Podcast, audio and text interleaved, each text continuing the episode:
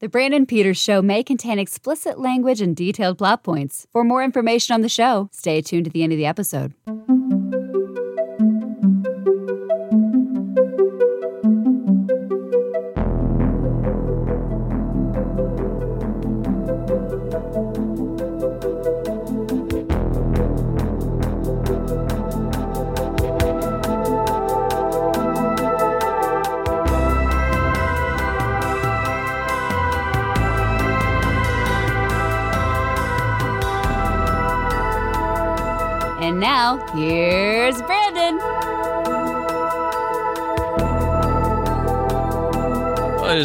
Friday. Friday, time to close out summer of 93 at 30 week with a music video. It's the summer of 93 at 30. Today it is Troy Day. As the Saturday Evening Post, Troy Brownfield the de- debuts here finally. Welcome, Troy, Hey, how's it going? returning champion. Returning All- champ.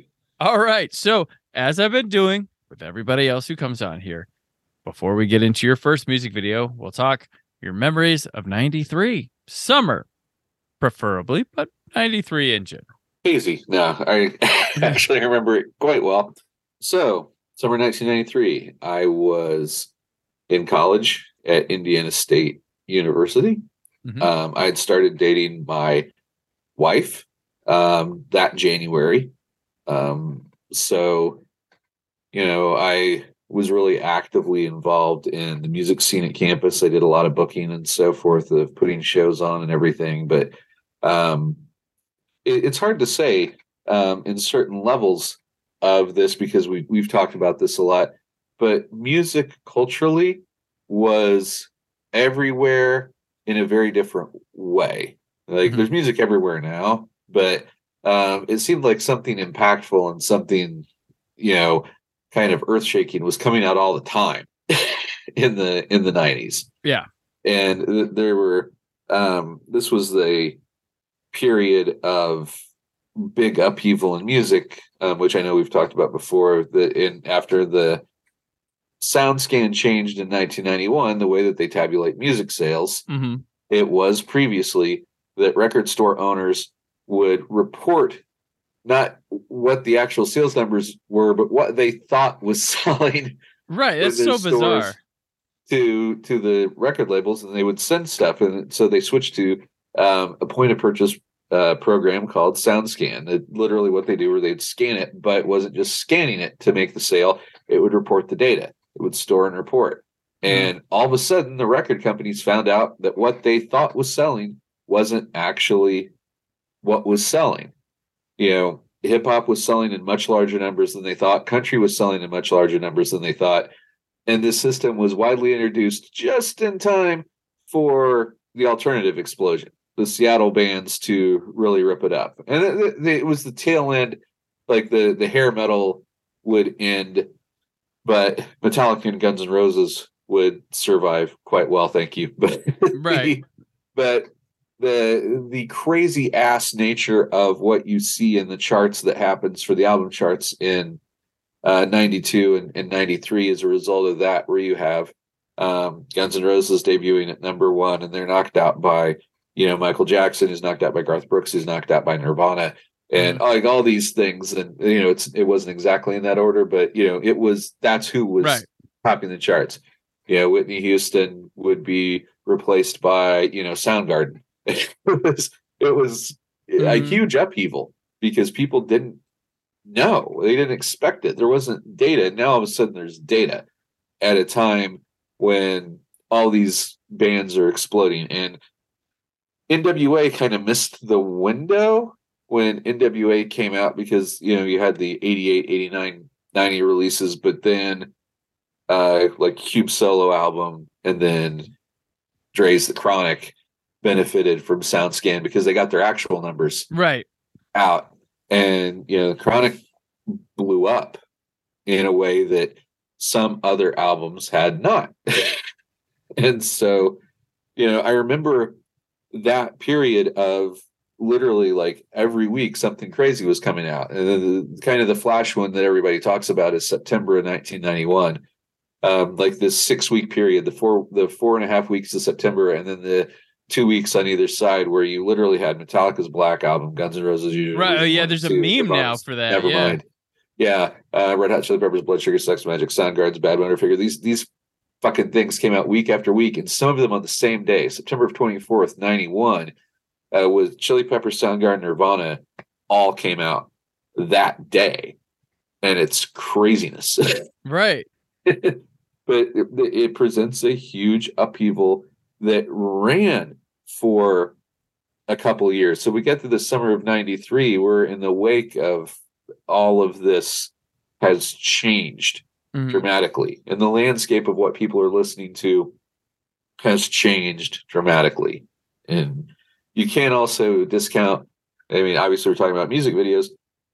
Kids don't get and it's not because they're kids then they're dumb. Kids didn't live through it. They don't get how much of a presence mtv was Right. because mtv is now 12 hours of ridiculousness reruns A day. That's all it is. Yeah.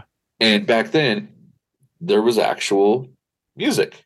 There was no other system. Mhm. You, you could have the radio and you had MTV.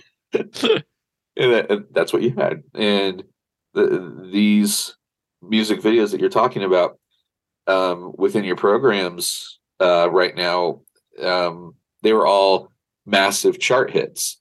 Right. So not only were the videos very popular, the songs themselves were incredibly popular and selling millions of copies because people Uh-huh. still bought music Yeah. and, and paid for it in, in in single form. So I mean it's it's crazy. It, it's a very crazy time that is hard to explain if you didn't live through it because the notion of you didn't have any of these systems. You had to go to a place and pay for it, and they gave it to you. well, and now it's a system that's really weird, basing off of like streaming listens or you know to it's it's weird. Yeah, the, Like- the- there's a, a a breakdown that's been going around lately that tells you like how many streams per it takes to get to a dollar or something, and Right. you know, Tidal pays the best, but it still takes like 947 streams to get a dime or something. I mean, it's crazy numbers. Like they're, you know, terrible, terrible percentages. And, the phys- physical sales are like a joke compared to what they they used to be. Oh yeah, physical sales are terrible outside of a handful of people. You know, Taylor Swift is basically keeping uh, physical sales afloat by yourself. And mostly they're vinyl sales nowadays too. That's yeah, hitting the heavier because it's more of a collector thing, and plus it's the better physical uh, of the thing, the better sounding one. yeah, vinyl was practically non-existent by 1993. At that point, Mhm. it had you'd had the arc of the compact disc is introduced in 1984 in a widescreen. I think it was shown in 82, and then by 84, it's it's out in Mhm. wide numbers. And then you've got the the vinyl, the CD, and the cassette. And pretty much within a couple of years, vinyl is almost entirely phased out. Yep. And partially because of it, it, you could rack far less copies of albums than you could of CDs and cassettes, and so the Mhm. record stores went all in on on the new, and the, like vinyl got increasingly smaller, and you know in mall stores and chain record stores, and cassettes and CDs got bigger, but the economy of it shifted because as people bought fewer 45s, then people were more likely to buy a whole album Right. and and so you had these and not only that but people would buy albums when they debuted in huge numbers just like movie openings uh Mhm. used to be so Right. first week sales were a huge thing and you had albums going platinum in a first week you know selling millions of copies in week one and you know that that hadn't happened to that extent or at least it wasn't trackable Right. you know Yeah.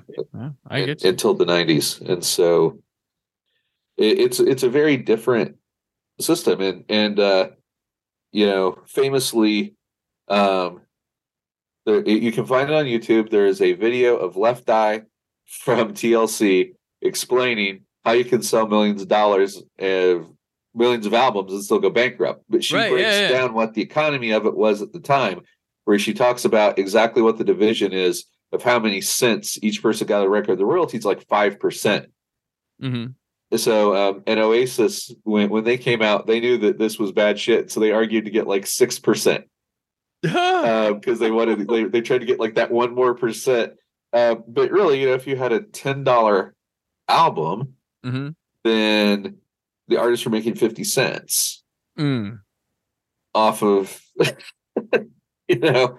So you could sell a million dollars and you'd be like a thousand there, but you got to split it with management and everything, you know. Yeah. So it's so it's like it's like a really crazy system. So and I, I feel like that's important to to talk about it, give it all that context because uh, in 1993, from a geological time standpoint, um, million selling rap albums were still kind of a novelty to the music business. If Right. you Yeah. weren't Yeah. Hammer and Vanilla Ice in 90 and 91, it was there was like a this many people who were selling millions of records in the genre. Right. Yeah. It was all. Yeah. It was. That was it. It was going to be a fad. That was the. That was the talk. Yeah, guitar music's on its way out. Yeah, that's Yeah. What what what music had like? I mean, what, what has been like a fad and just died out? Like, I can't. Because I mean, ska has had popular phases, but it's still around.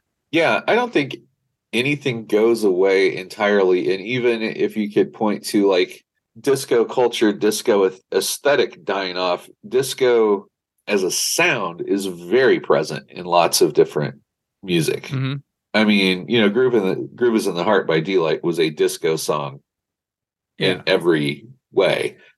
You know, there's different songs that hell, there, there's Mhm. songs by The Weeknd or whatever that that are very much disco songs. Yeah. But um, you know, that I I don't know, but I think that there's a lot of stuff baked into that whole hip hop's a fad, and I think it Mhm. was really like a lot of white people saying that. Oh yeah. Probably. It's probably You what know. it was. Yeah. not not paying attention to the fact that it been Well, the around for a Beastie Boys time. might stay around, but the rest of it's probably go. Yeah, yeah. That we should, you know, the, the Beasties need to go on that list of people who are selling millions of hip hop albums. In, yeah. in, in the period, and it was slowly cranking up, and it was, you know, uh, Dre is part of a side effect of groups that got famous and then produced famous individual members, which Rock had been doing for a long time. But- Ja- Jackson Five, I would say. Yeah, yeah. I've got some. Um, Jermaine, you know, they people Motown did it. Yeah, but sure. you know, hell, I mean, even country. I mean, like uh, Fifth Edition produced Kenny Rogers. You know, Mm, Okay, gotcha. First Edition. yeah. He was he was a star of uh, summer of '82 at 40 with uh, six pack, or is it six pack or Yeah, yeah, yeah, six six, pack. Yeah.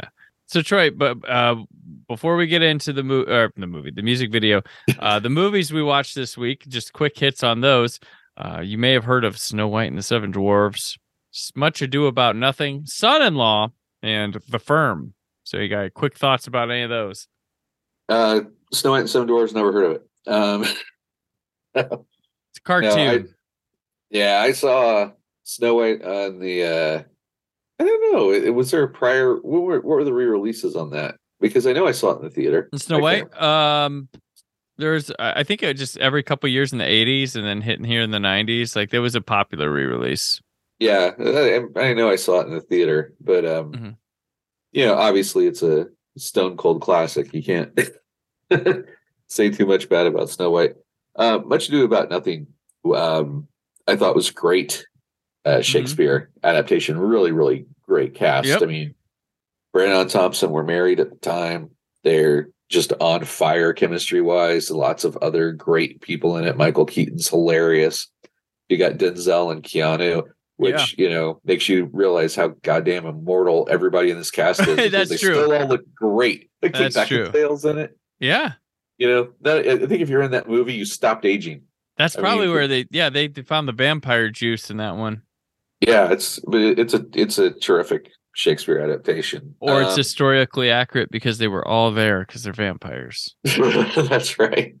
Um, and uh, Oh, you said the firm, and what was the? Son-in-law. Oh yeah, son-in-law. I, I think I told you at a different point that um I I know I've seen son-in-law, but I have so little memory of it. yeah, Carla Gugino. I remember that. Yep.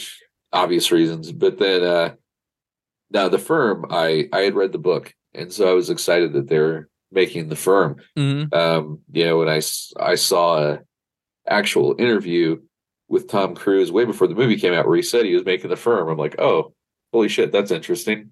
You know, and then Yeah. it's um you know it has a has a different spin on the ending but it's a very effective and Mhm. you know uh holly hunter is just tremendous in that that's one of- that's the performance that sticks with me ed Mm-hmm. She, harris was, she good. was nominated for it. She was nominated for Yeah. twice, that and the piano. And she'd win for the piano, and then her co-star would beat her performance in the firm. yeah Jeanne uh Jeanne Tripplehorn was this is the Jeanne Tripplehorn was kind of having a moment because she was in Basic Instinct the year before, and then Mhm. she was in the firm, and she was, I don't know, she she I think she was primed for more stuff. I'm not sure what Yeah. the swerve on that was because she she was married to Ben Stiller for a while. Oh, that's right. I forgot about that. Yeah, and so it was, but yeah, so she and she's never stopped acting. You know, Big Right. Love, and Criminal Minds, and all kinds of stuff. But it was just like she had like these two really big movies in her own. I'm not She had sure. big leading lady potential to yeah. yeah, Didn't happen for everybody, I guess. Maybe some choices didn't stick or something like that. yeah. But I, I think that's a pretty solid uh movie. But it did give us. I mean, and, and it it made Grisham. I mean, Grisham was already a bestseller, but holy Mhm. crap! That every one of his books got made into Yep. a movie. yeah, I think what the the '90s authors would be what like Crichton, uh, Clancy, and Grisham probably got a lot uh, for pop culture, big, big release movies. Yeah, I think that's that's extremely fair because um, Hunt for Red October is ninety, right? And then '89 Uh, or '90, yeah, yeah. yeah, And then and then Clear Clancy's just you know, and Mhm. Crichton. I mean, you know, Crichton, to be fair, he had been going since the seventies. He was True. always knocking them out, even if people didn't realize that. Like, I don't think a lot of people. If you ask people in the seventies if they weren't big readers, if they knew that Andromeda Strain and Coma and Westworld were all the same dude, I don't Mhm. think they'd be surprised. But right. they I doubt that they knew in the way that you know after Jurassic Park and everything that Crichton was a brand Yeah. in in a very different because in a way King had provided the model for that in the 80s hmm with you know you you had authors that were adapted before that obviously you know but the, the whole way that they marketed King, you know, the uh, uh, the the newest film from the master of horror, you know, and that whole Right. They they they're like, oh shit, we can do that with legal guy, we can do that with techno thriller guy, we can do that with That's you true. know, they figured out how to make it across. Yeah. Before him was what Roald Dahl. That was the guy that they Maybe would tap. Thanks. Yeah. Oh the, man. the new tale of awful families from master of awful families. Families. Uh, okay, cool. So, uh, the title, the real title of the song we're talking about today, music video is "Fuck with Dre" and everybody's celebrating, which is the second single from the Chronic, peaking at number eight on the Hot 100. It was certified gold, selling eight hundred over eight hundred thousand records. Um, so song wise, this is a diss song uh Troy with uh dissing on Easy E, Luke Campbell of Luke Two Live Crew, New York rapper Tim Dog. I'm not familiar with him. I am familiar with Nate Dogg, but not Tim Dog, and Ice Cube. Um, so what do you think about this one, Troy? The song wise, Well, I, I I love that. You know, we get to talk about a diss track. yeah, it, it- it's great. Is this one of the earliest like sold as a single diss tracks? I think so because the the thing that you know they were originally just like handed around like you know the early versions of mixtapes Yeah. were just cassettes that were handed around to people. But it's like, hey, listen, you know, to what so and so said. But and, and some of that stuff was on record. I mean, there's things that you know, like LL Cool J tracks and other things where it's you know there at least references or shots or whatever. But Yeah. yeah, th- this is a start to finish, um, mainly about Easy E and and other people who are in collateral damage. But Right. the video is expressly about Easy E. Yeah, they have the the it's directed by Dr. Dre and has a stand-in for him called Sleazy E. Yeah. So, I mean, it, it's interesting because, you know, it, it's it's not just weaponizing the musical medium; it's weaponizing the video medium in a way that hasn't been. Right. No, this is like this is like I'm not just putting this on my record. I'm putting it in your car and I'm putting it in on your TV. Word Yeah. is out. Like And, yeah, and, and the uh, the fragmentation that happened in, in NWA. Um, I mean, if, if anybody's seen the movie, if anybody's seen Straight Outta Compton, or they know the story, they know what happened first. That Mhm. Cube left first. That you know he was really pissed with Jerry, the the manager, and all the different things that had gone Yeah. on in the band. And he goes and he records uh, America's with the KKK, America's Most Wanted. And uh, No Vaseline is one of the classic, just absolutely brutal diss tracks of all time. And, you know, this a lot of stuff that would happen on the Chronic was in response to these the the, the group fragmenting and the enmity that was happening because, you know, Easy E stayed aligned with the management and the other Mhm. guys were like bullshit. You know, they Right. blew apart. And I mean it's all well documented. So um but you know, so Dre is obviously taking aim at Easy E more than anybody else. But um, it- you know, it's also interesting that he uh, not only weaponizes that, but he weaponizes his protege, Snoop Dogg. Snoop Dogg. Yeah, and Snoop Snoop's in this video, Snoop is going hard. Like I wouldn't mess with him uh in this video. Like he is he's got this look on his face and this attitude that man. Yeah, it's not not the uh, Martha Stewart pal Corona commercial. Corona commercial, yeah. No, no, he is. Somebody pissed him off. Um, but yeah, they're in a yeah, they're in a parking garage just singing the track. Dre, Dre, I just flashes his funkadelic shirt up in there. Yeah. like got a green color on it. Yeah. Uh, Oh, I, was I was just gonna. I, there, there are funkadelic samples all over the Chronic, and Mhm. there's there's a small one in in this particular song. There's a couple of different songs that are sampled in this tune, but you know, there's. I think that that was part of. As it goes along, you see that um, Dre becomes one of the guys that is vocal about clearing samples yeah, and about you know getting you know if, if nothing else saying if you like this you should listen to george clinton yeah, yeah, yeah. Which um, the Verve that would get hit hardest by sampling, or a rock band would get hit hard during, or Yeah. that the early two thousands? Can't. Bittersweet Symphony. no that was that was the the 90s that Right, okay. but um Their biggest hit song, they could not make a dime off of. yeah well and, and in recent years the the uh, stones actually gave them Right when when The they're not making, yeah, when there's no money left in it. Hey, you know what, you guys? Here you go. You can you can have that well i, I think that um oh what's his name richard um john a blank lead singer of the verve the guy that wrote the song ashworth Mhm. um he said that mick and keith gave them the money back Oh, like it was probably sitting in their Uncle Scrooge vault of Ah, gold coins and music royalties that you know Mick probably got a check. He's like, Oh, what's that? Oh, the Verve. Let's give it back. Oh, you no you wrong. know. All right, we're fine. We'll give it back to the Verve. I don't care, man. I, don't what, you know. yeah, it's good. Yeah, the Verve. All right. Yeah, it is. I don't know. Whatever. Sorry. I hope uh, viewers are enjoying our Rolling Stones. That was Richards- totally unplanned. Keith Uh, Richards and Mick Jagger in the summer of '93. What were they? They were getting ready for Bridges to Babylon, weren't they? Around Yeah, this time, yeah. yeah. So I've been right. it's about that because they never go away.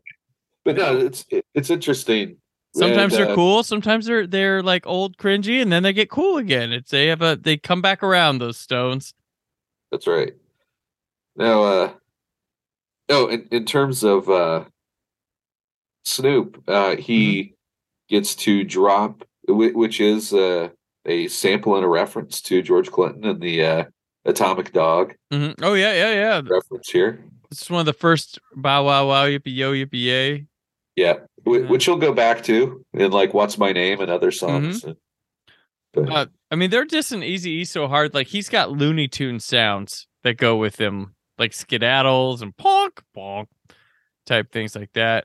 Um, did you? This one does have like some gay sex jokes in there too, or like the the lyric is Luke's bending over, so Luke's getting stuck, and like they show him like I'm like bending over for a producer or whatever. So yeah, there's like a zoom in to like conceal what's happening, but right, that closing iris. But yeah, it and that's you know, as the kids say, that hasn't aged well. But you know, that's something that's really prevalent in a lot mm-hmm. of hip hop, of not just of that time, but well into the 2000s. I mean, oh yeah, I mean, there's a lot of it in Eminem's. Beastie catalog. Boys, Beastie Boys have it a lot too.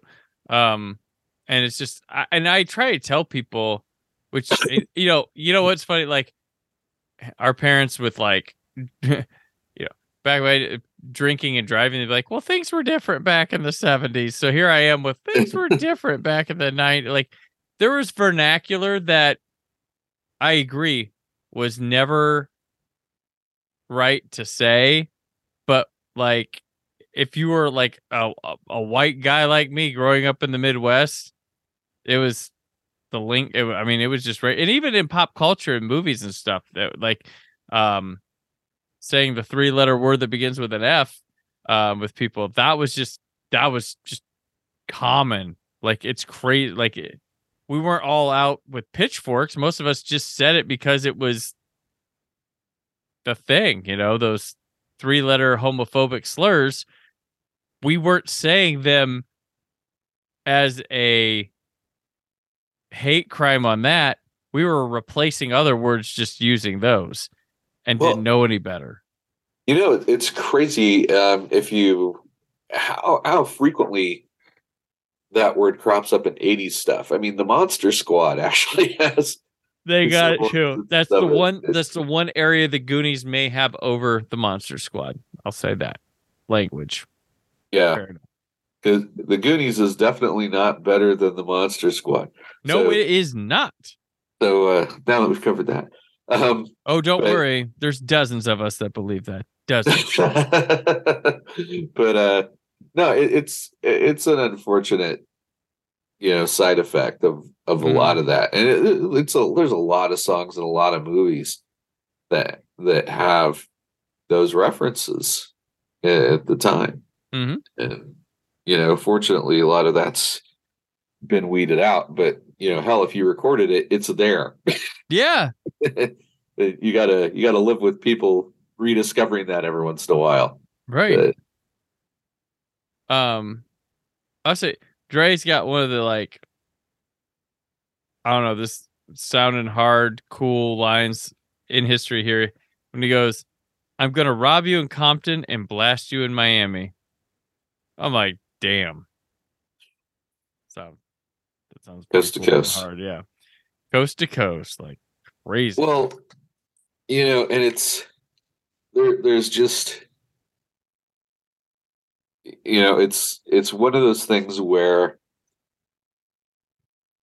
it really did help propel the album Mhm. and at the same time it it pushed down easy e in the estimation of a lot of people because his stuff eh, he sold a lot of records as a solo artist but his stuff is not as well regarded No, And as I- I'll be honest with you. I don't think I first was hearing of Eazy. I think one of my first instances of knowing of him was this video, and um, when he was dying, uh, because I had Channel One News back when I was uh in high school, middle school, that we'd watch with Anderson Cooper and Lisa Ling, uh, and they reported on Eazy-E's death, getting AIDS and stuff. So.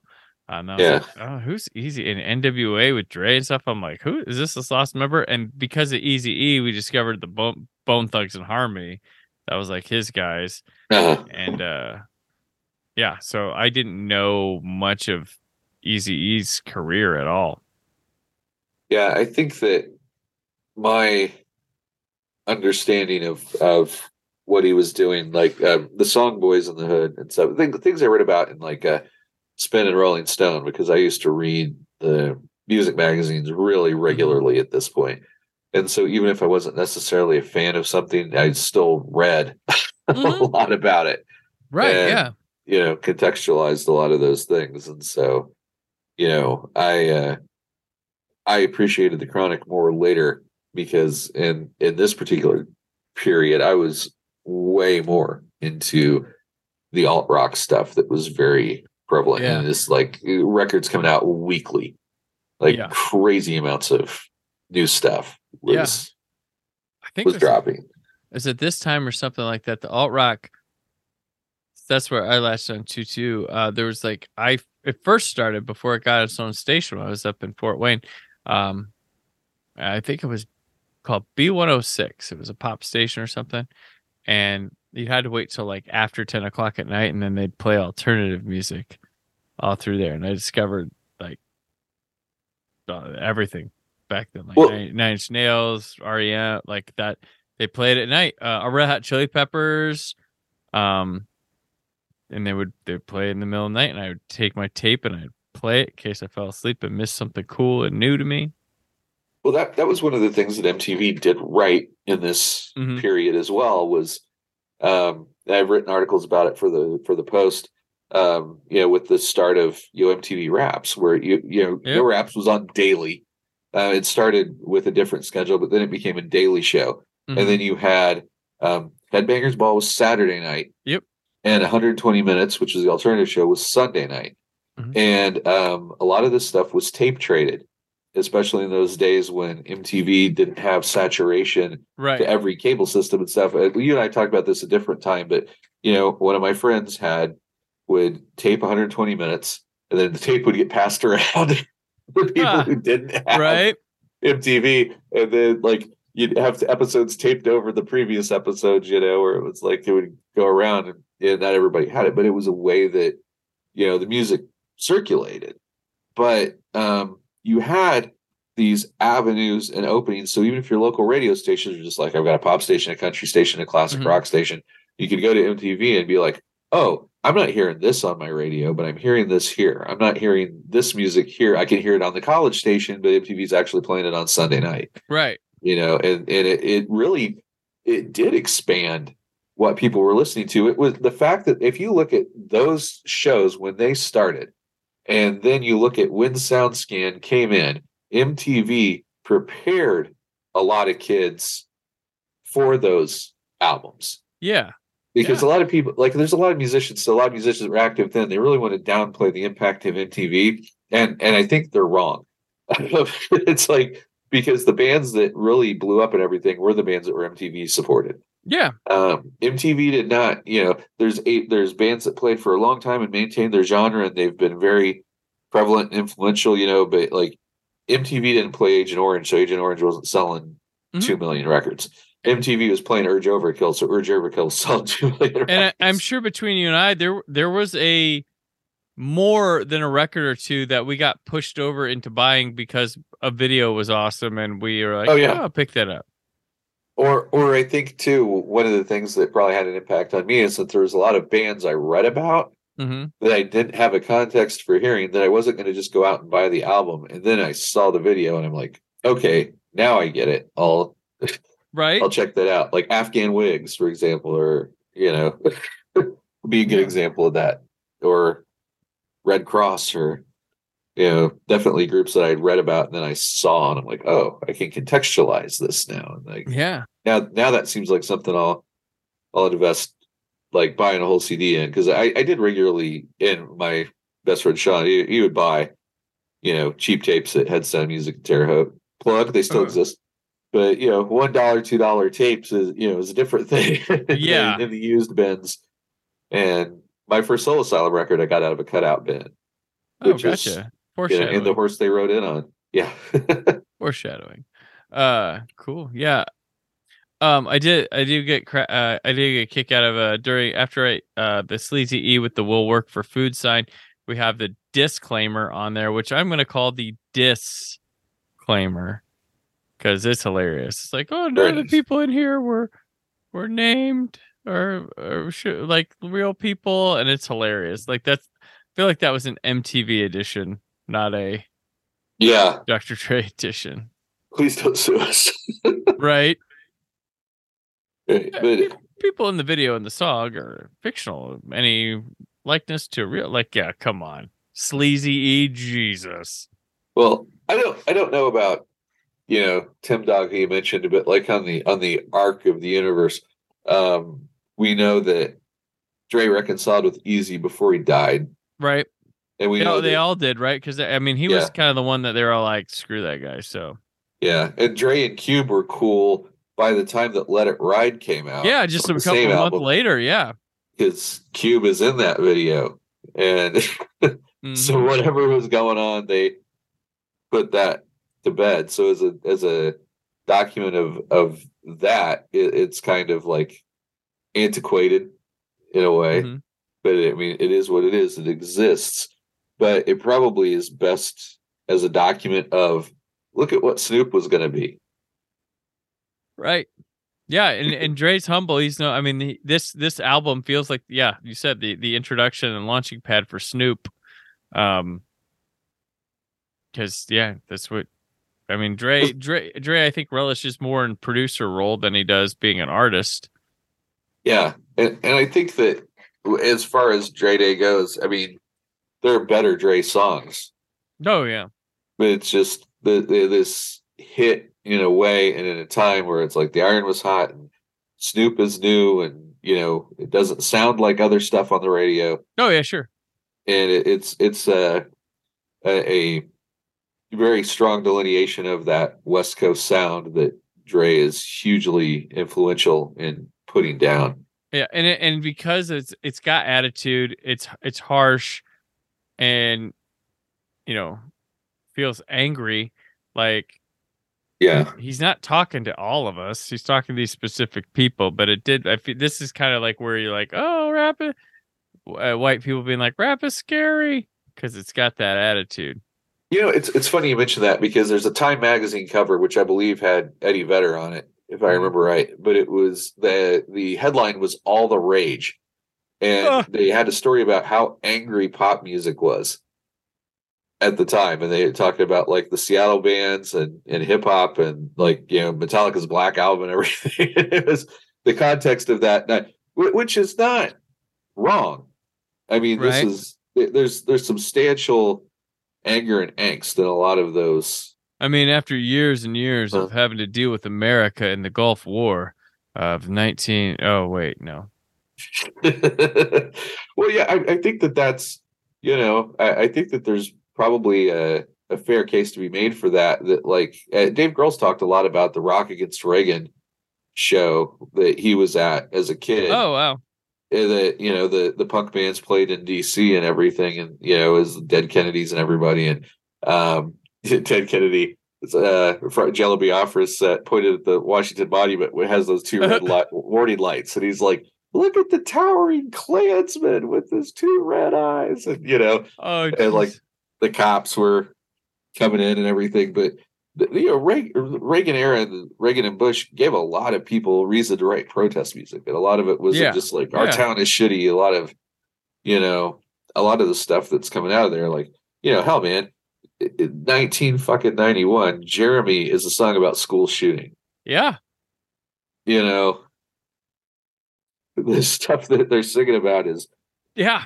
is relevant. You know, Rooster by Alice in Chains is a song about, you know, post traumatic stress disorder. Mhm. You know, about Layne Staley's dad in Vietnam. You know, they're, they're singing about real shit.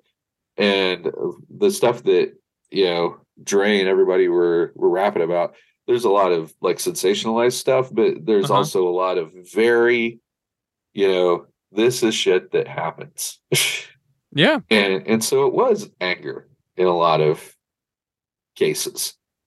You know, it was and it was uh it, the you know for for a song from from the same period just a couple years before rockin' in the free world by neil young a Oh, widely yeah. misinterpreted song but it's Born in the USA. Just yeah. yeah.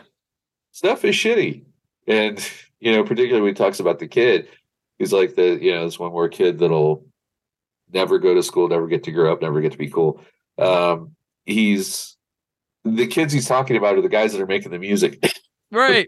that's that's coming right after him. It's like that the lost opportunity. There's you know, the, hey, I think we got screwed here. you know, I think that's a lot of the anger. And they they got they experienced it different ways. You know, right. but there's there's a common well of where a lot of that stuff is is coming from. And they don't end up in these nice, clean little sing along arena sing sing along choruses either. That's the that's the thing. They stay harsh in the chorus. Yeah. Yeah, it's and and I uh there's a lot of good young bands, but Hmm. the uh you know, they're not they're not necessarily angry. right. Yeah. That's not to say that they don't have uh, a lot of anger. Like like very recently we we've discovered well maybe people knew about it before, but like I didn't know that Matt Healy from the 1975 was such an asshole. Ah. until until recently Yeah. with all this talk about stuff you said on podcasts has come out and everything. It's like, okay, that's not I'm angry and I put it into my music. That's you're a dick. hmm But Well, we had Lars. Wasn't he kind of a dick? Or at least he talked like he was one. Oh yeah, in 90 yeah. I, I think a lot of people thought that Lars was a douchebag. Yeah. you know, but, but yeah, it's it's it's kind of interesting to see like where it's come to the fact that and I, I'm not gonna I, I think cuddly is the wrong word, but where Dre and Dre and Snoop have become such like, you know, I don't I don't want to say grandfatherly either, but they're like they're seen as like benign old dudes to the Right. point where Dre got to program the Super Bowl halftime show. And it was and it was yeah. and you know, Mary J. Blige's side, who has always been just a stellar R and B talent. Oh, yeah. and and Kendrick, who came up in a very different um, era for for hip hop. Um, Dre, Snoop, Eminem, and and Fiddy have had a shitload of controversy around. yes, they them. have. Yeah. and, and they get and it's like, but they're they get to do the halftime show, and it's Mhm. it's a very very weird thing. It still it, it boggles my mind that those dudes did the halftime show and the Foo Fighters have not yet. Right. Yeah. It's crazy. You'd think that they would be the a natural call, but it's but I, I think it's interesting in in a lot of the uh nostalgia that our age group has for that stuff is sometimes tempered any hard questions that we might ask about. Right. and a lot i'd say so there's many of us in the in the like the you know caucasian crowd that they like it now but back then they were probably i don't know if they did. You know like it's got nostalgia factor now with it. Yeah it, it wore him down. Yeah wore 'em down. Um but I, I hazard a guess to say that there are quite a few people who probably listen to that that do not take the time to listen to new kendrick or new run the jewels or whatnot when, oh yeah for when sure. it drops. They they they are they'll they'll wait until the song is like really huge to acknowledge its existence. Of course yep. It's not on the radio. Oh now it's on the radio. I like it it was on your album the whole time man. You bought it. Yeah. I skipped to the singles. Yeah. But uh yeah that'll do it for this one troy. Uh you'll be back here in a few weeks. Um so till then uh, what do you got going on and where can people find you at? Um, you can find me at Saturday Evening Post, SaturdayEveningPost.com. And um, basically, I'm also writing um, comic book series for uh, Tidal Wave. Uh, it's Mhm. getting ready to come out soon. Um, you'll so keep an eye out for that. Um, the uh, Legend of Isis book about the mythological character as a superhero, not the terrorist organization.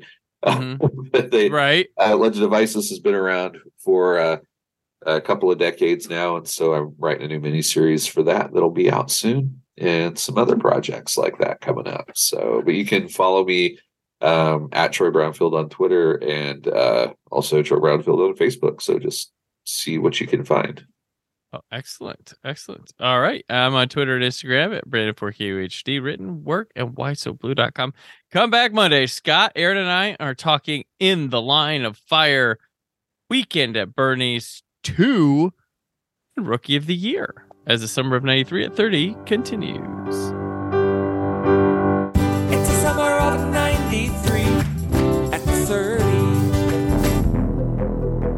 Thank you for listening. The Brandon Peters Show is a Creative Zombie Studios production. Produced by Brad Shoemaker and Brandon Peters. Written and edited by Brandon Peters. Announcer vocals by Jessica Alsman. Theme song by Metavari. Web design and show art by Brad Shoemaker with Brandon Peters. All music and clips featured in the episode are property of their respective studios, and no infringement is intended. The Summer of and News Themes by Press Maxon. Additional information on this and other episodes at thebrandonpetershow.com. For any inquiries, press opportunities, or sponsorship, contact mail at thebrandonpetershow.com. The show is available on Apple Podcasts, Spotify, or anywhere podcasts are found.